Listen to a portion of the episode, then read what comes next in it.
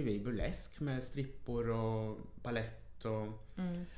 eh, och drag och naket. Både manligt och kvinnligt naket. Och eh, så, så det var väl jättekul. En swingerklubb under, i källaren.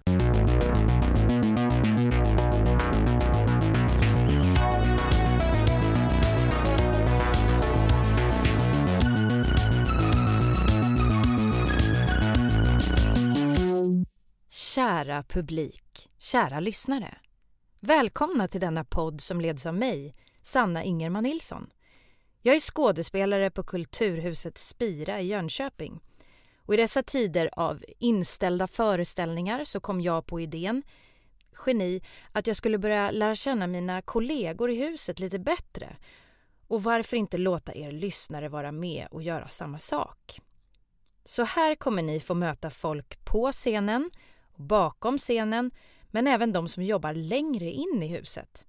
Vi pratar om jobbet och om livet och om hur de hamnade här, på Spira. Jag hoppas att ni kommer få en trevlig stund med mig och mina talangfulla kollegor och önskar er varmt välkomna.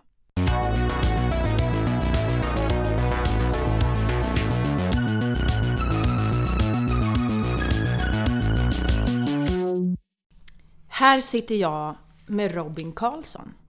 Jaha, tänker ni lyssnare. Robin Karlsson som är artist och låtskrivare. Hon?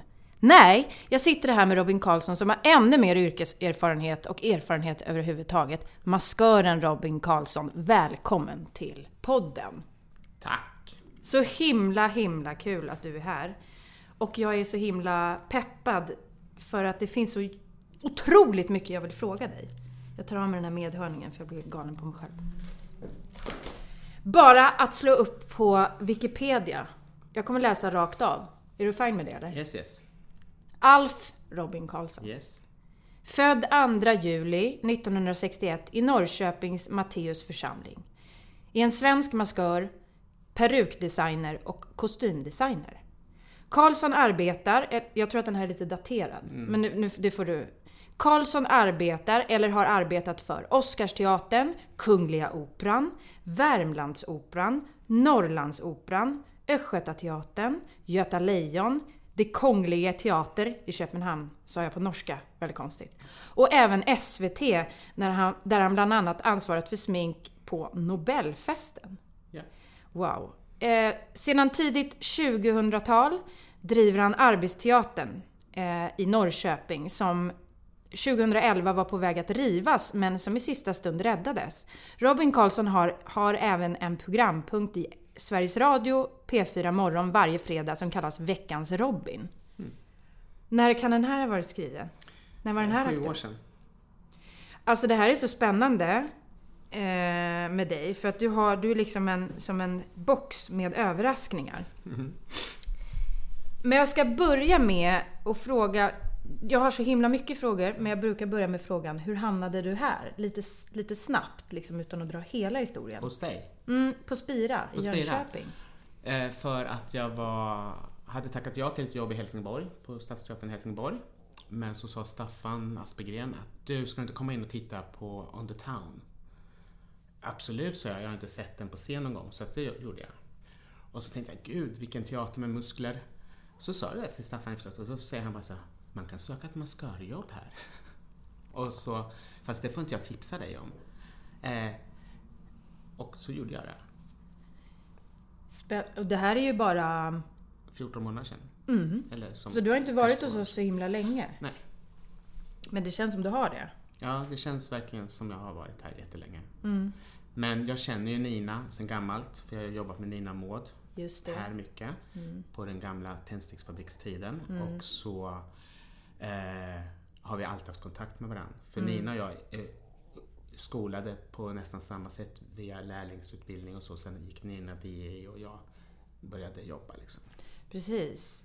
Eh, Nina och Maud är alltså de som, vad ska man säga, radarparet Ja. i, Spira. Maud har gått i pension sen... S- Sminkhäxorna. Precis. Så de, eh, de, de, kan, de kan vad de håller på med. Men... Eh, eh, när, när kom intresset för mask för dig?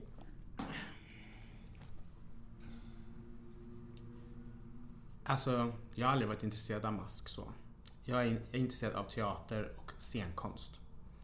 Jag kan inte dra ett streck i ett ansikte på en människa utan att ha ett manus. Så att det är inte masken som är min grej. Jag, när jag var, gick i nian och kom i kontakt med teatermänniskor och teatern. Då var det bara ingen väg ut. Utan jag skulle bara vara kvar. Och då så sa en kvinna till mig som heter Jane Rasett. Du, satsa på att bli maskör. Det finns hur mycket jobb som helst och helst om man är kille vet du. Okej, jag är ju kille. Ja, och så körde vi. Så det var mer själva miljön? Ja, att jag ville jobba med text. Konsten liksom? Ja. Mm. Och få se det gestaltat på scen. Jag hade byggt liksom dockteatrar hela mitt liv med farfar och så det, det var så. Och jag gick och läste, min mamma var damfrisör och så gick jag och läste för en gammal journalist som heter Ebbe Linde en gång i veckan i eh, Sandviken i Kolmården där jag bodde då. Och mamma såg ju att de hade slitit upp mig från storstan och jag mådde skitdåligt. Och då gick jag och läste för honom varje vecka så att det liksom var ju Faust och Som ni vill ha det och Shakespeare och Molière och en Men att stå på scenen, har det aldrig varit ett Nej. alternativ? Nej. Nej. Jag tycker det är så häftigt. Eh, Jag har ju stått på scenen och som inte, alltså för jag var så rädd för det så jag var tvungen att ta tag i det och ställa mig på scenen. För att jag är så rädd för att göra fel. Så att, eh, och som skådespelare kan man verkligen känna sig utsatt och utpekad och känna att man gör fel. var en del av jobbet. Ja, precis.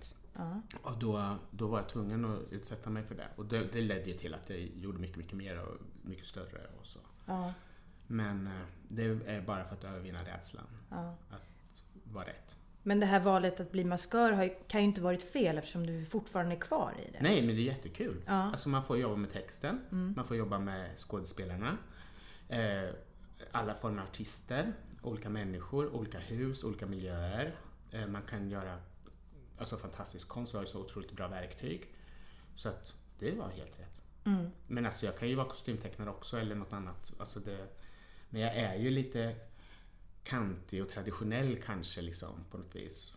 Fast på ett skruvat vis. Mm. I din själva utövandet av det du håller på med? Ja, jag är nog väldigt metodisk. Ja. För jag gillar det. För jag, eller så har jag lärt mig liksom. Mm. Jag kan inte sitta och fantisera ihop en sminkning bara för fantasins skull. Utan jag måste ha några rader som beskriver karaktären för annars är jag helt lost. ja. Ja. Mm, Du har jobbat i Köpenhamn också. Det är ju en dröm som det jag har. Ja. Alltså jag, eh, jag har en dröm där jag är skådespelare i Köpenhamn, cyklar till jobbet samtidigt som jag röker. Jag röker inte, men det är liksom en bild jag har. Och så säger jag bara Få helvete till allting. Som Liksom konstnärerna gör i Köpenhamn. Ja, som de ju gör. Eh, Det är min bild. Hur var det att jobba där?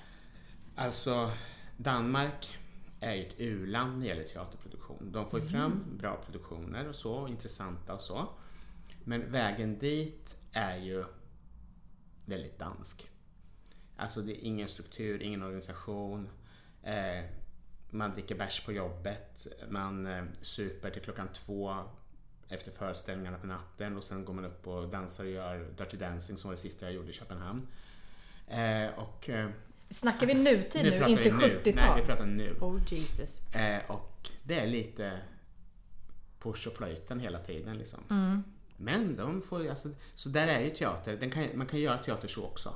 Ja. Inte min grej.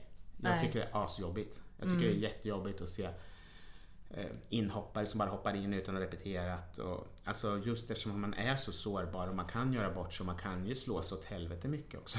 så att, eh, både mentalt och så. De mår ju inte så bra de konstnärerna heller. Nej. Faktiskt. Man, pre- precis som jag pratade med Petter om.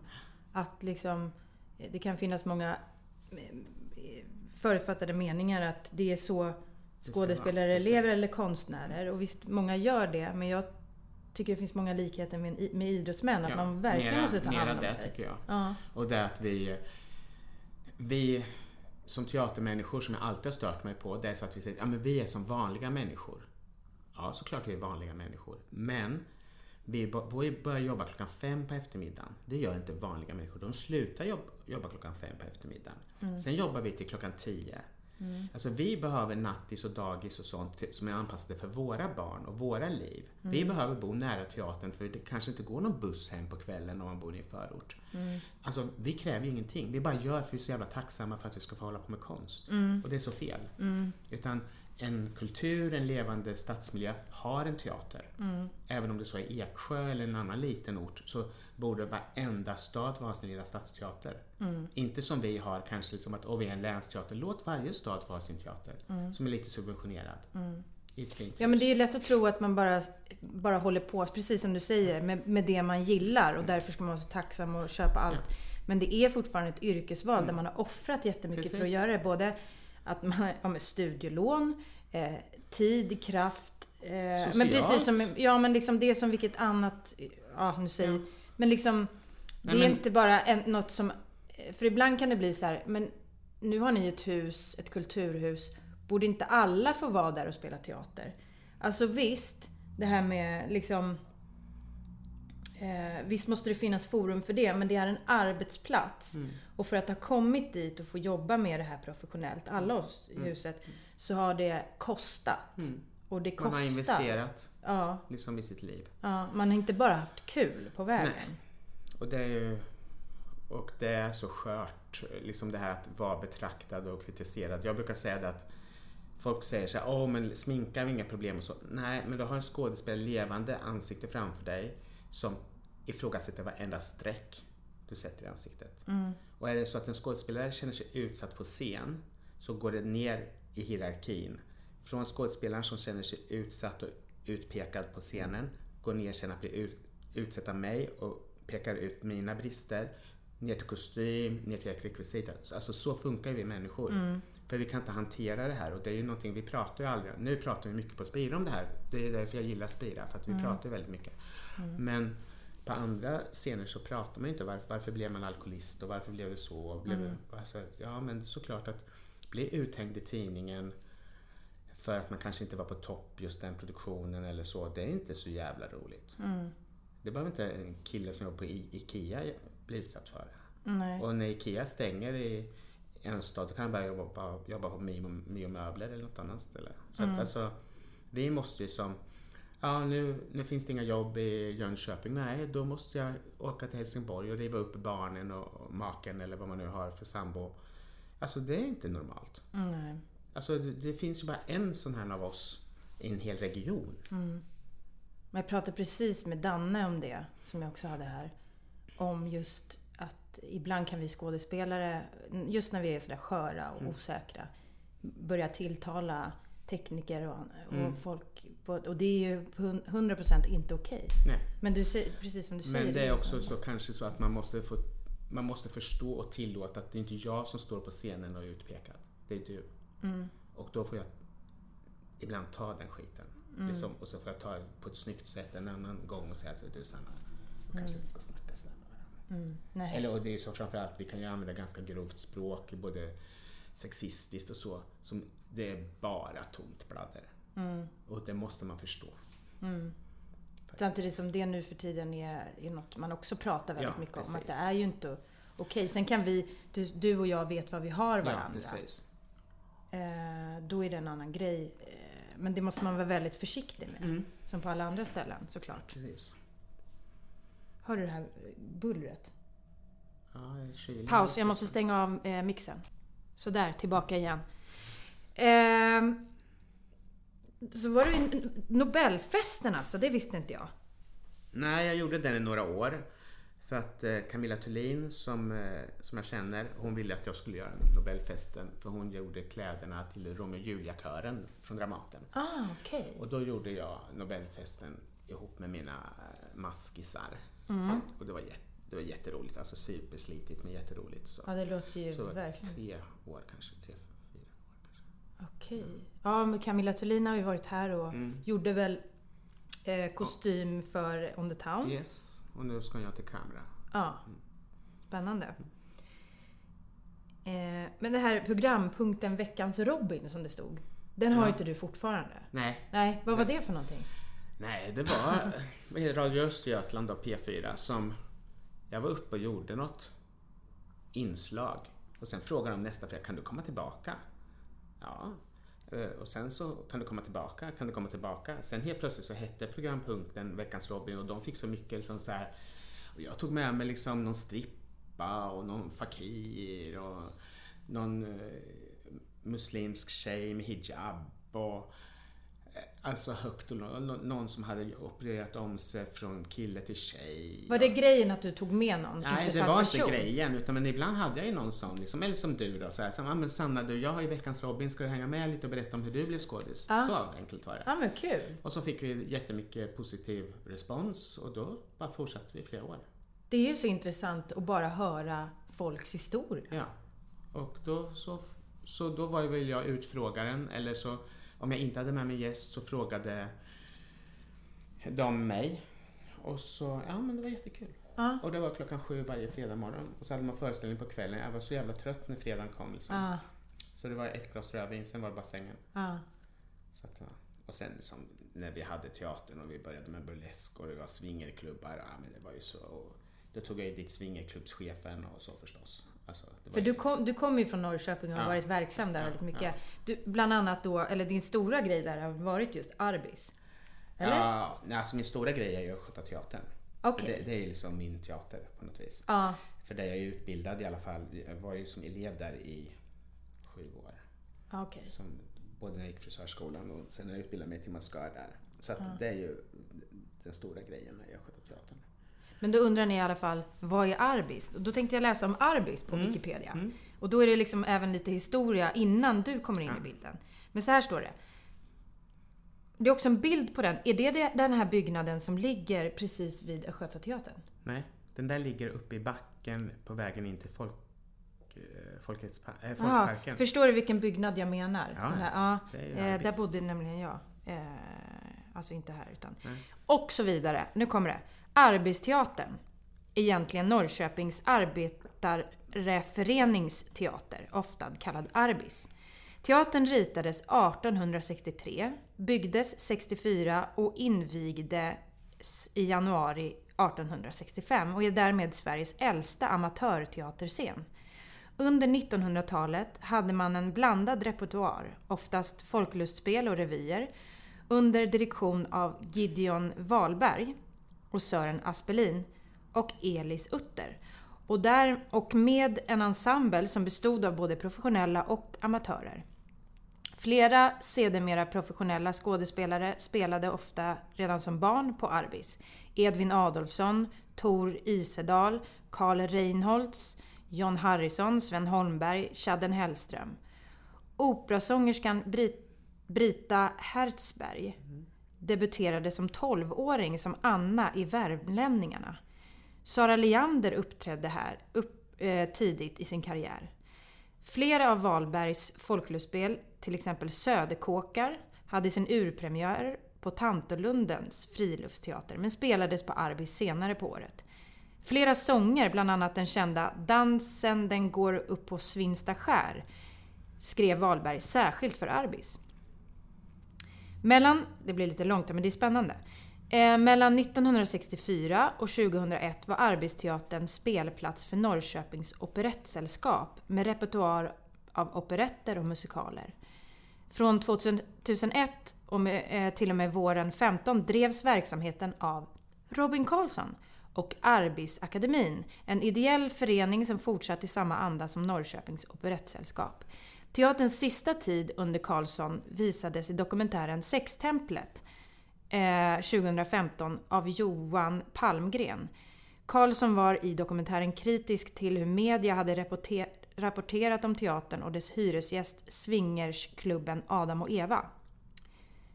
Eh, fastigheten bytte återigen ägare i maj 15 och drivs sedan dess i ny regi. Där är lite...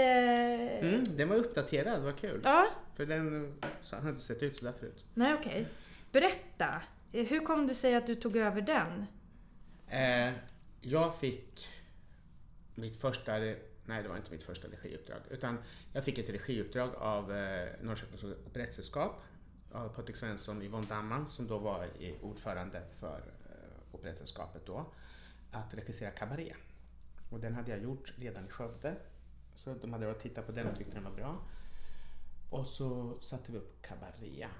Eh, och sen efter Cabaria kom nästa frågan om jag var intresserad av att regissera Evita. Och då tyckte jag det var ett roligt förslag. Eller absolut jättebäst förslag. Och då gjorde jag det och så var det en dundersuccé. Eh, och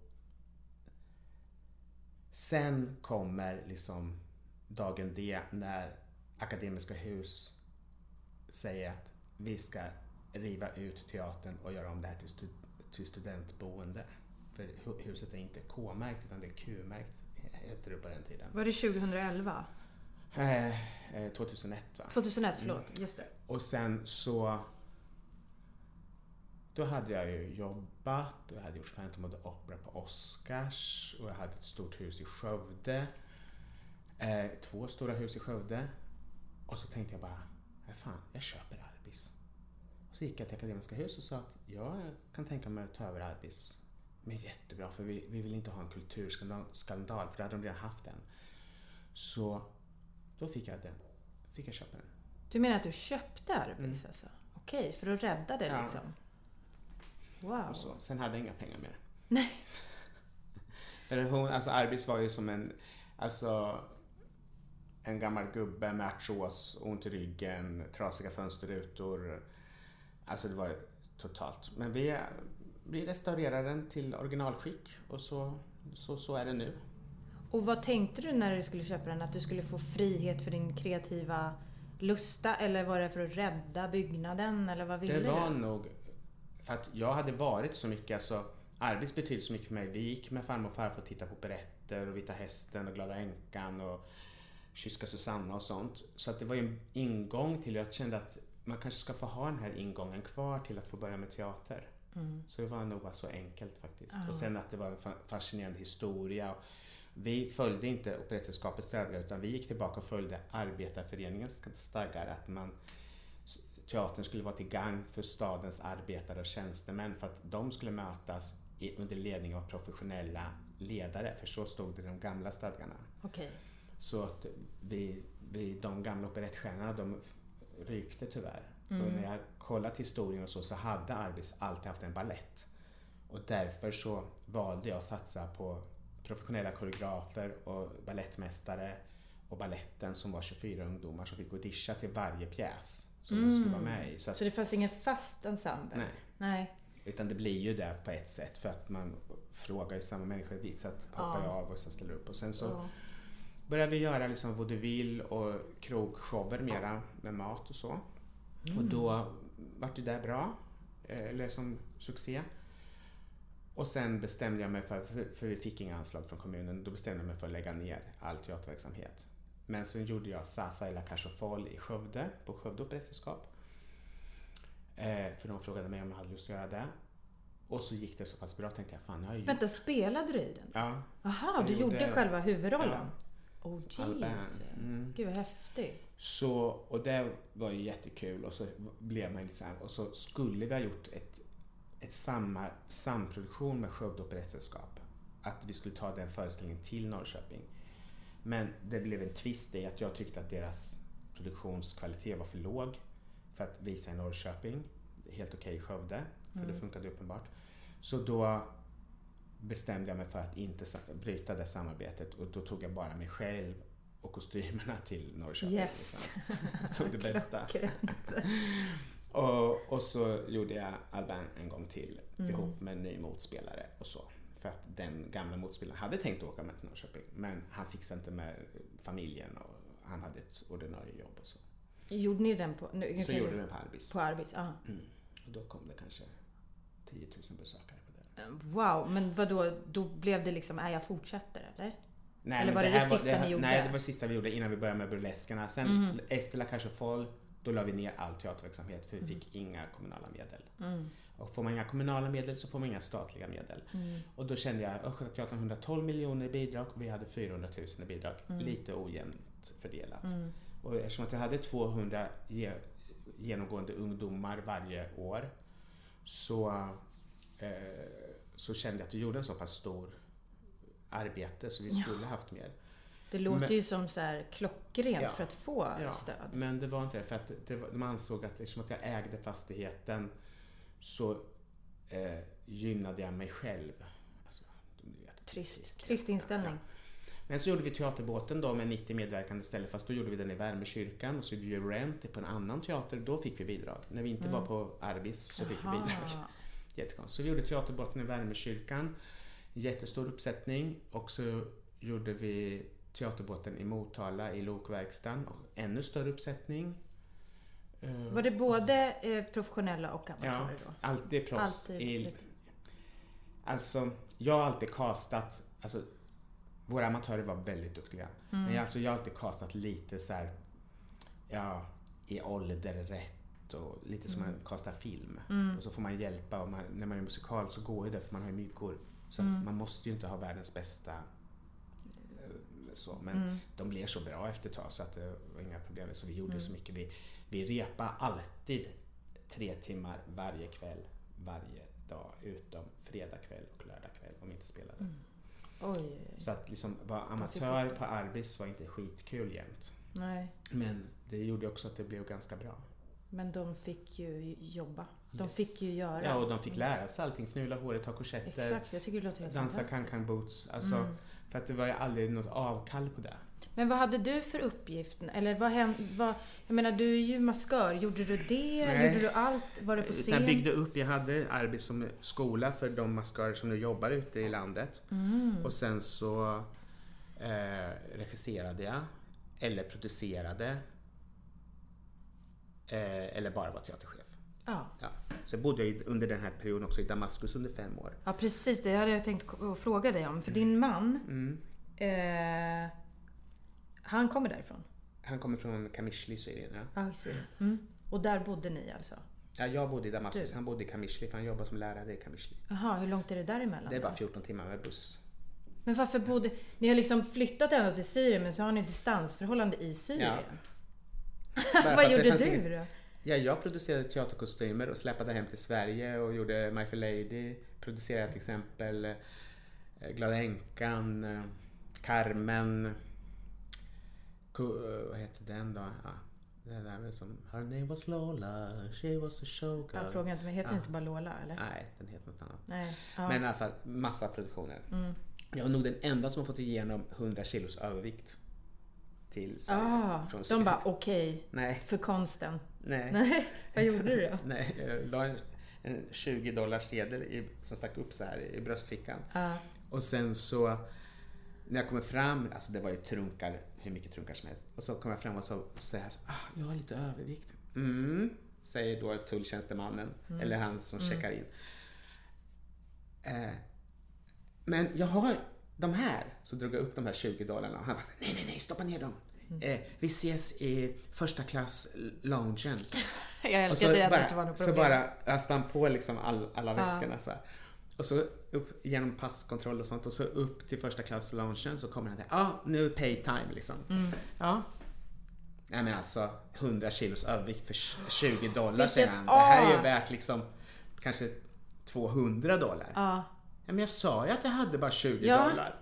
Och han bara så här, du vann. Du Sen dess fick jag ta över, ta med mig hur mycket. Jag gick alltid till honom och bara smilade och så bara så här, hello, hello. Gud vad roligt. Han bara slängde på för då hade jag vunnit den. ja, Liksom. du var Så, street ja, smart. ja, och han alltid som log mot mig och tyckte att det var ganska fräckt.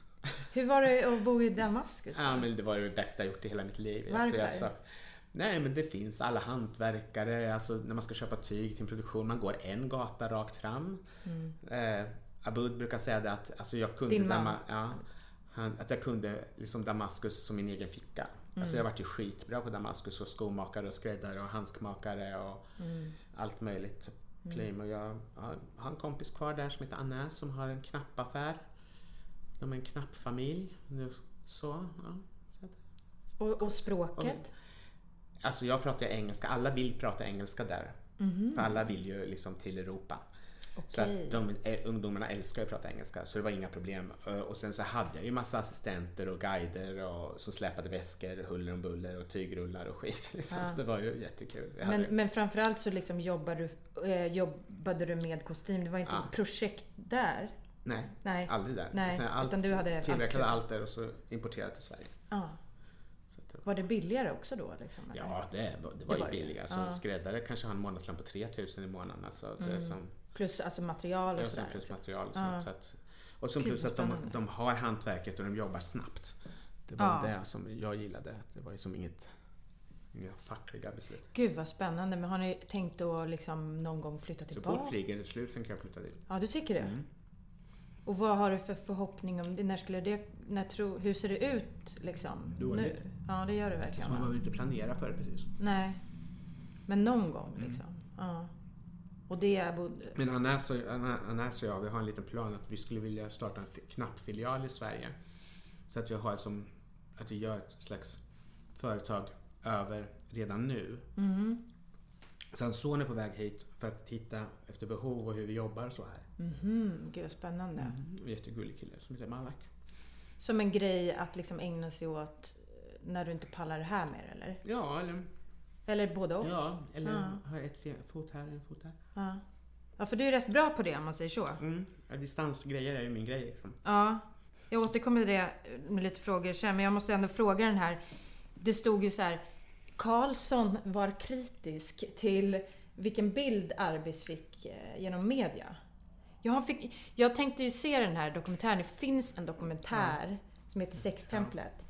Som fanns på SVT för, Mm. Play förut, men det den ligger inte kvar. Nu. Men jag hittade bara Eller småklipp. så går man in till Johan, på Johan Palmgrens hemsida. Okej, det ska jag göra efter det här. Men där står det att du var kritisk till hur media hade skildrat, liksom, för ni hade en hyresgäst. Nej, det var så här att kommunen hade hotat med att dra undan det lilla bidraget som var 450 000 kronor i månaden till oss. Eh, Under lång tid. Och sen så kom jag i kontakt med swingerklubben av någon, via någon kompis kompis.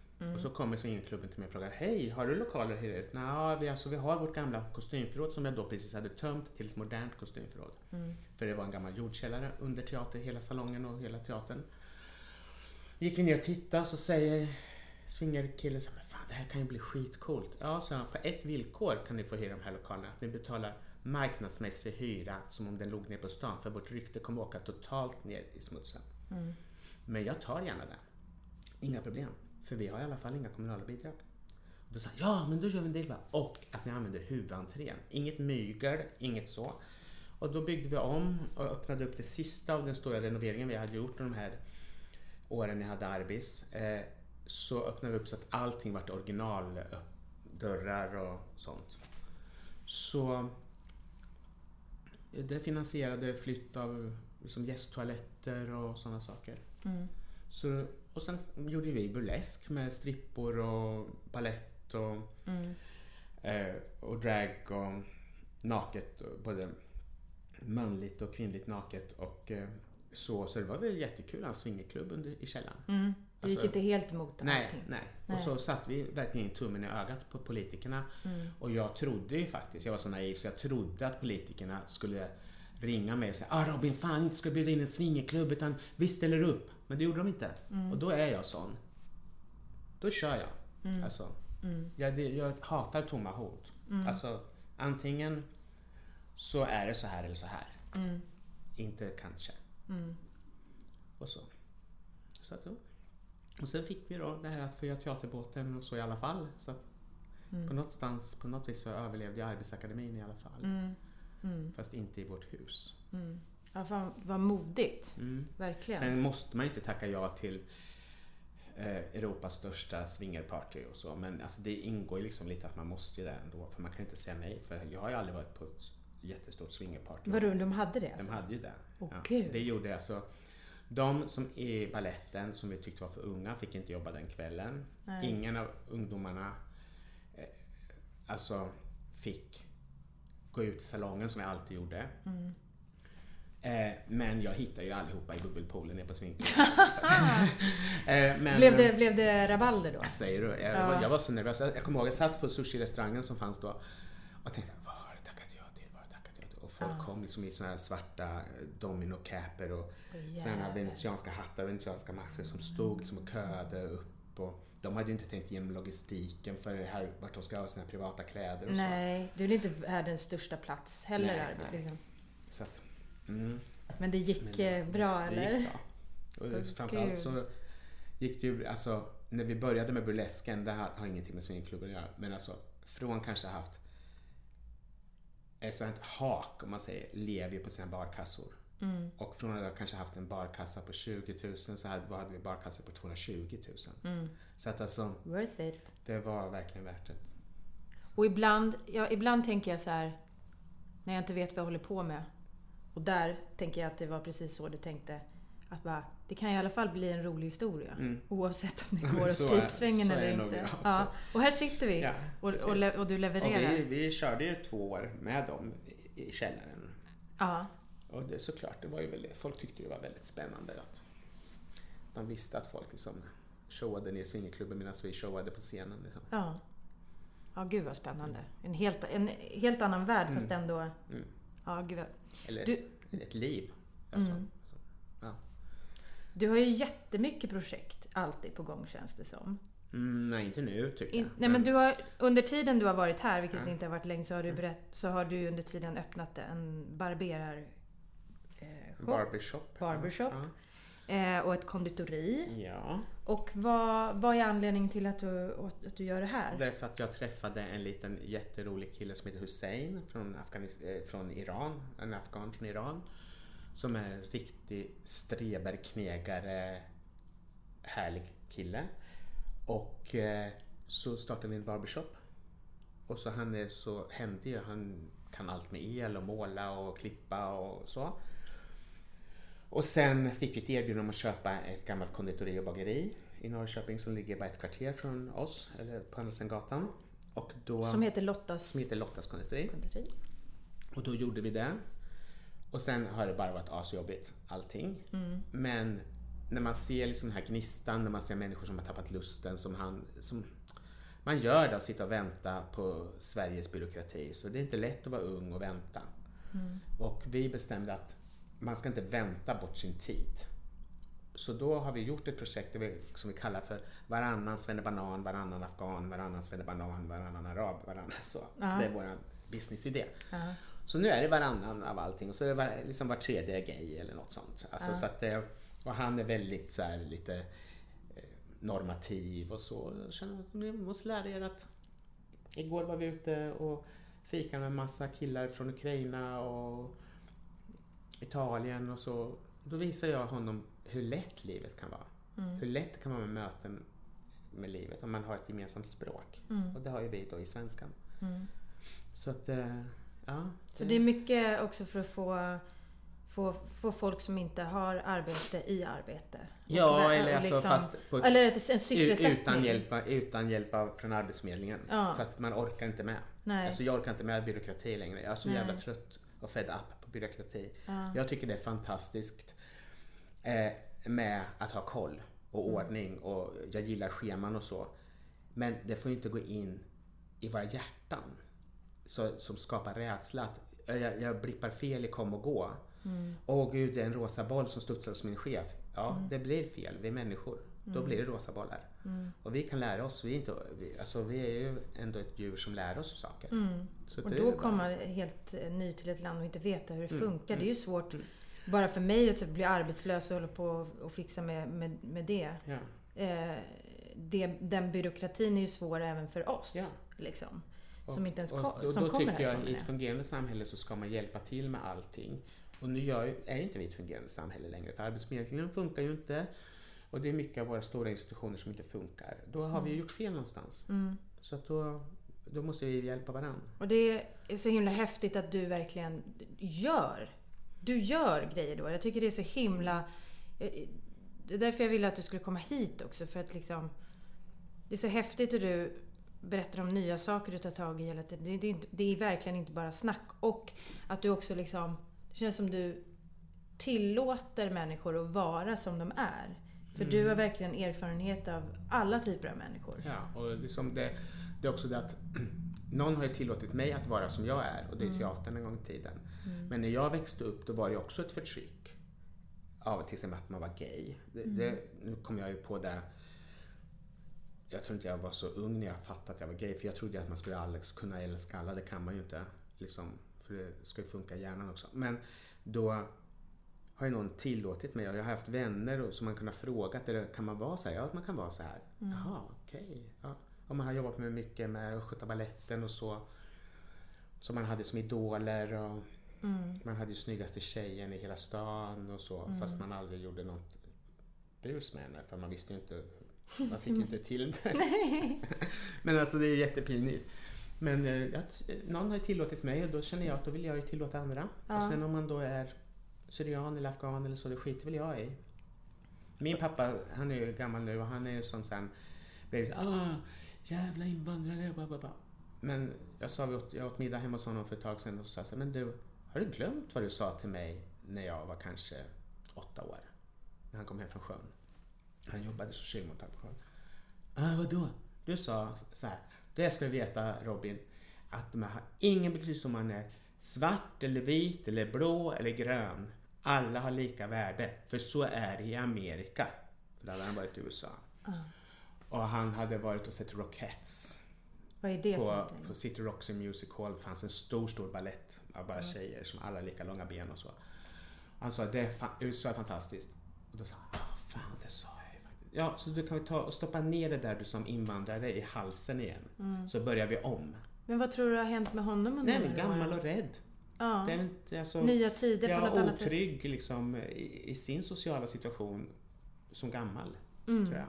Mm. Och det är väl det vi inte ska ha. Vi ska väl hellre rusta upp vår eh, vård och ta hand om varann än rusta upp vårt försvar i form av pansarvagnar och kanoner. För ett krig i framtiden kommer ju inte bestå av eh, macholeksaker. Utan mm. ett krig kommer, har vi märkt nu, kommer, bestå, kommer att bli ett bakteriellt krig. Mm. Det fattar ju vem som helst. Inte mm. om du, du är dum i huvudet om du bara satsar på vapen. Mm. Det är som du ska hitta liksom den där basillen som bara dödar eh, vita eller bara dödar en viss människa. Liksom. Mm. Det är det. Det är så det kommer att gå till i framtiden. Och vad fantastiskt det är att möta människor som där man känner att man är välkommen precis mm. som man är. Precis. Det är faktiskt eh, enormt. Eh, och det borde vi verkligen alla tänka på. Och det, det är som så att nu, vi har ju till exempel Statens scenskola och eh, Baletthögskolan eller Danshögskolan och sådana. Vi utbildar dansare och skådespelare och sen så skapar vi inga jobb åt dem. Mm. Det är en jättekonstig bransch. Mm. Alltså istället för att tänka att varje region ska ha en ballett, varje region ska ha en opera. Varje, alltså det är bara att tänka så. Mm. Så att vi sysselsätter människor. Mm. Istället så utbildar vi människor på väldigt exklusiva utbildningar och sen så Ja, så kan du börja stämpla imorgon. Mm. Alltså konstigt. När jag gick scenskolan så hörde jag att det var den näst dyraste utbildningen mm. i hela Sverige mm. efter stridspilot. Ja. Vilket beror på att vi är så få i klasserna mm. och har liksom gästlärare och allting. Och det är ju som med maskörutbildningen också. Ja. Det är ju samma utbildning. Ja. Så det är konstigt ja. sätt att hantera skattepengar. Um, vad tycker du, som en avslutande, vi kanske var inne på det nu, men vad tycker du är, är viktigt i livet?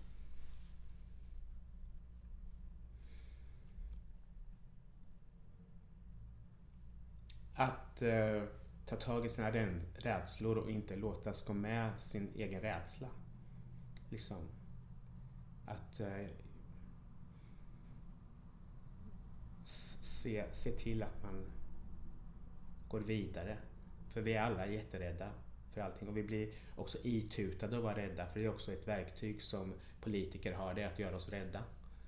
Och det, man får inte gå på det verktyget. Sen vad du har för politisk åskådning eller religiös åskådning eller var det kommer ifrån har ingenting med att göra. Men rädda människor är farliga människor. Tror jag. Mm. Så prata med varandra och ta reda på hur det ligger till. Kanske Precis. Man... Mm. Och så säg ifrån när, det, när du inte tycker att det går åt rätt håll. Nej. Ta eget ansvar. Absolut. Så himla roligt att du var här. Jättekul att vara i poddradio. Jätteroligt. Ja. Och det här kommer nog bli ett extra långt avsnitt men jag tänker knappt klippa i det för jag tyckte det var så himla intressant och roligt och jag är jättetacksam att du ville komma mm. hit. Kul! Tack Robin! Hoppas det går bra med poddradion. Ja, tack snälla! Ja, jag hoppas det också. Ha det bra! Ha det bra! Hej. Hej.